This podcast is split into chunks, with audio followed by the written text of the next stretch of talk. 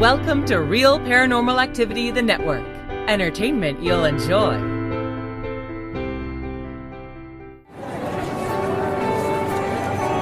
You are listening to an RPA production where people gather.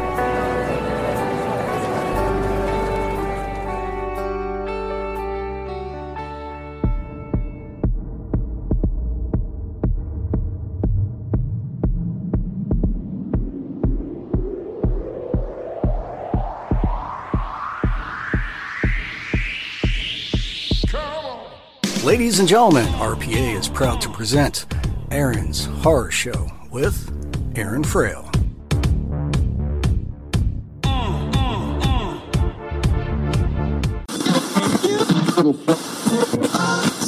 Baby, it's time to ride the funk train. This is Funkmaster V with Wrestling with Ghosts and AsideParanormal.com. Babies, you're listening to Aaron's Horror Show. Welcome to Aaron's Horror Show Season 3, and I'm your host, Aaron Frail. We're going to go ahead and talk about movies, TV, and read some fiction. If you want to get hold of the show, you can go ahead and go to facebook.com, Aaron's Horror Show, or you can go to twitter.com, Aaron Horror Show, or you can go ahead and send us an email at Aaron's Horror Show at gmail.com. Uh, you could also go ahead and support the show by going to patreon.com forward slash Aaron Frail. Thank you so much for listening and enjoy the show.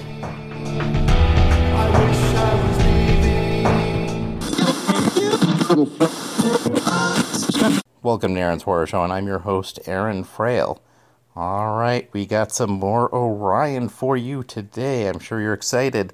All right, so just a recap he's been through three different lives at this point Life 1, which is in the Roman times, Life 2 in the medieval times, and Life 3, which is in uh, Vietnam, and uh, some weird stuff has been going on. So let's go to the next chapter, which is called Life 2.22. 2.1 was not included because it was way super embarrassing. I tripped and broke my leg on a log while running towards the castle. Stabby had to roam the forest for days to find me, and I honestly thought I would recover from that one, but nope. My other lives before 2.22 didn't really make any significant progress on my existence either, so it's better I skip them too. When my consciousness kicked in on the tree branch overlooking the princess's progression, my only thought was, all right, time to get on that princess action. Like clockwork, the branch snapped, and I tumbled down in front of the caravan.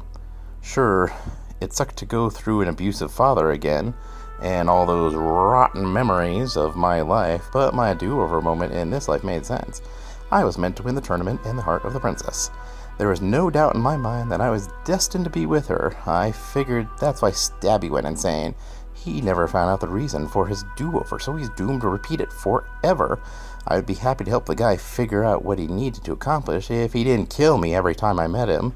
All I needed was to avoid him and get my happily ever after. In this case, if I kept living a life with Princess over again, it would genuinely be a happily ever after. But first, I needed to deal with a certain Captain Arsehole of the Guard bellowing at me. We have a high whaleman, milady. Shall I dispose of him for attempting to rob your ladyship? I'm not here to rob anybody. I'm here to pay respects to the princess, I bowed. Shut up, boy. The captain raised his hands to smack me. The princess called out, Wait. The captain lowered his hand. Bring the child here, she said. Child? I'm 17. That's mid 40s by medieval standards. I should have had ten kids by now. The captain cut me off as he shoved me towards the carriage and held the sword in a try anything I'll decapitate you manner. Tell me, boy, she said, what were you doing in that tree? Enjoying the view, especially now that you're in it, I smirked. The captain slapped me and said, Do not know that the princess is spoken for. Only a knight anointed by God to win singles combat can win her heart. A bloodbath at a wedding? Must be one hell of a wedding planner. He raised his hand again to smack me. Enough, Grimwald, Princess said. My father has awarded a kiss from my bravest subject in the entire land. Do you plan to enter the tournament tomorrow? Hells yeah, I said. I'll be there. You can count on it. The guards roared with laughter, and the captain added, The whelp would kiss a headstone before he got near your lips, my lady. Ha ha ha. Princess chided him. Come now, Grimwald. Is that not founding principle of our kingdom that all people are created equal under God? And shouldn't this young man enter the tournament so that he will in turn have an equal chance of winning my affection as any other? Dude, I said to Grimwald, I'd listen to her. She knows what she's talking about. This boy has no better chance of winning than finding a dragon that shits golden eggs, Grimwald said, determined to keep me in my place. It made me wish there was a dragon that could shit golden eggs within at least a day's ride of the castle. I would have loved to see the look on Grimwald's face if I flew in the keep with a dragon, but you know, other than the unusually long lifespan, it seemed that I lived in a world without magic. It's too bad. S- sticking it to Grimwald had become a pastime in this life. Nonsense, the princess replied, and then looked at me. You've added more interesting conversation in these few moments than Grimwald could provide in a fortnight. I trust I'll see you at the tournament tomorrow. You can count on it, I smiled. Good, she said. Let it be known that under the eyes of the king, everyone is equal, be them coated in the dust of a farm or lathered in riches. Everyone is to be treated with the same dignity.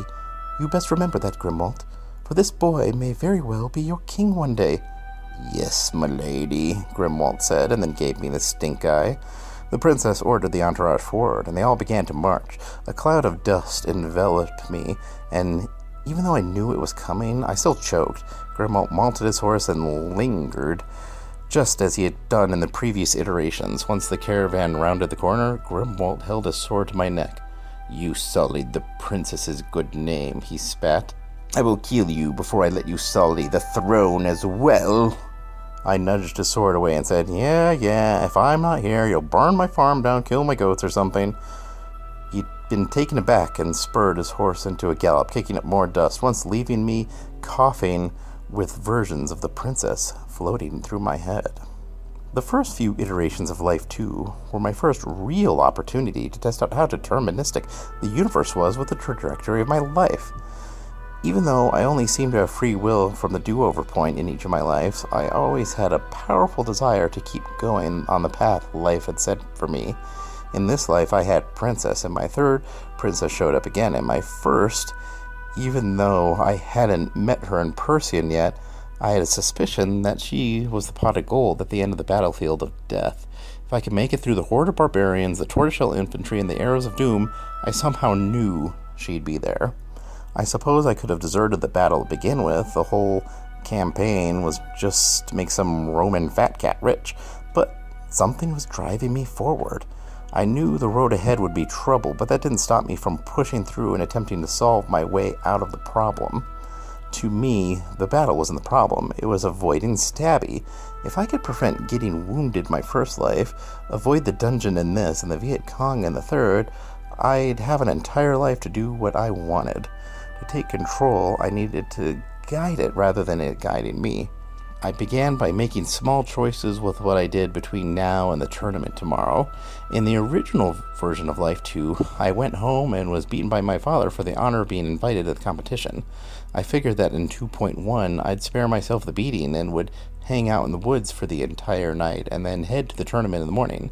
I was happily drifting off to sleep under the oak tree next to the crystal clear lake when my father stampeded through the woods towards me. Before I could run, he grabbed me by the arm and dragged me back to the farm. When I finally got back to 2.2, I tried hiding in a different place. 2.22 was the same. No matter where I hid, my father would find me and he would lock me up in that stupid attic. The next morning, Life 2.22 was a lot like the others. I was sore from the walloping my father had given me, and I woke up to my father's red, fat face poking through the attic floor. Both my wrists were tied to the support beams as usual, and the conversation went the same way. If you think you're going to embarrass the family in front of the whole kingdom, think again, boy. But, Dad, I had said in 2.1. The captain of the guard will burn this place down, I had said in 2.6. Fuck it, let this place burn, I said in 2.22. Then you best not be in it when it does, he huffed down and scrambled down the ladder. Just like the previous times, I heard him kick a few objects, knock over the family cauldron before stampeding out of the house. All right, that is all we have time for today. Thank you so much for listening, and I will go ahead and finish this chapter on the next uh, time I read Orion. All right. Thank you so much for listening, and you have other good stuff you could listen to. We have RPA on Mondays. I'm on Tuesdays. Terry's Mysterious Moments on Wednesdays. The Sandman's Lullaby is a Phantom cast, mostly on Thursdays. And then don't forget all the video shows that come out the first of the month in your podcast feed. Thank you so much for listening. Have a good day.